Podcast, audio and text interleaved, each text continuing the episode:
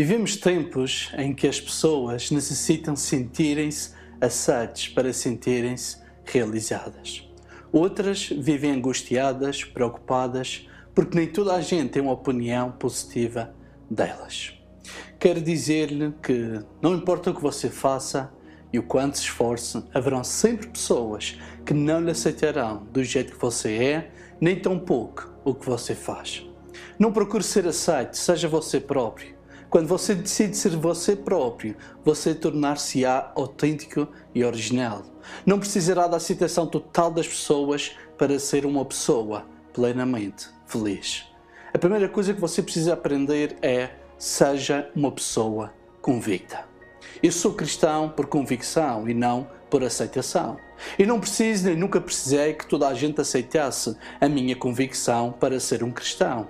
Conforme nós vamos avançando na vida, descobrimos que o segredo para alcançarmos algo não vem da aceitação dos outros, mas sim da nossa convicção.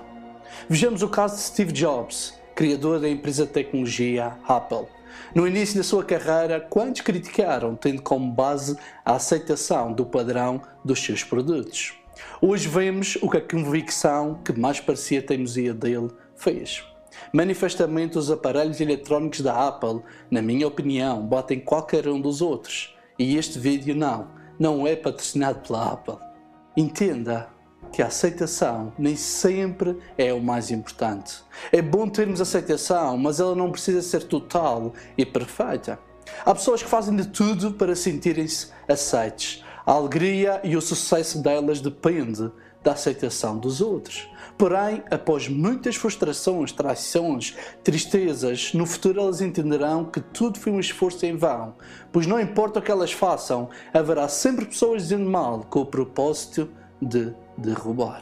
Conto-lhe a história dessa personalidade fantástica que é Jesus Cristo, a pessoa que não foi aceite. Jesus Cristo, a figura central do cristianismo, veio à Terra e se entregou por todo o mundo e ainda assim muitos não o aceitam, nem o aceitaram no momento da sua passagem aqui na Terra. Ele fez surdos ouvir, coxos andar, paralíticos levantar, cegos enxergar, mortos ressuscitar, parou tempestades, acalmou o mar da Galileia e, como um mestre de excelência, ensinou coisas incríveis e maravilhosas. No entanto, todos conhecemos que no dia que ele se apresentou perante Púcio Pilatos, todo o povo escolheu soltar o malfeitor Barrabás e crucificá-lo.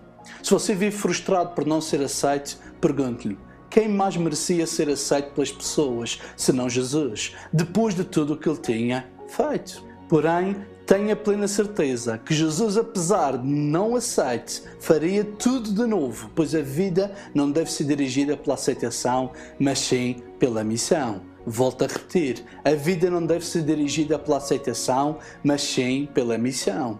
Por isso, desenvolva a sua missão.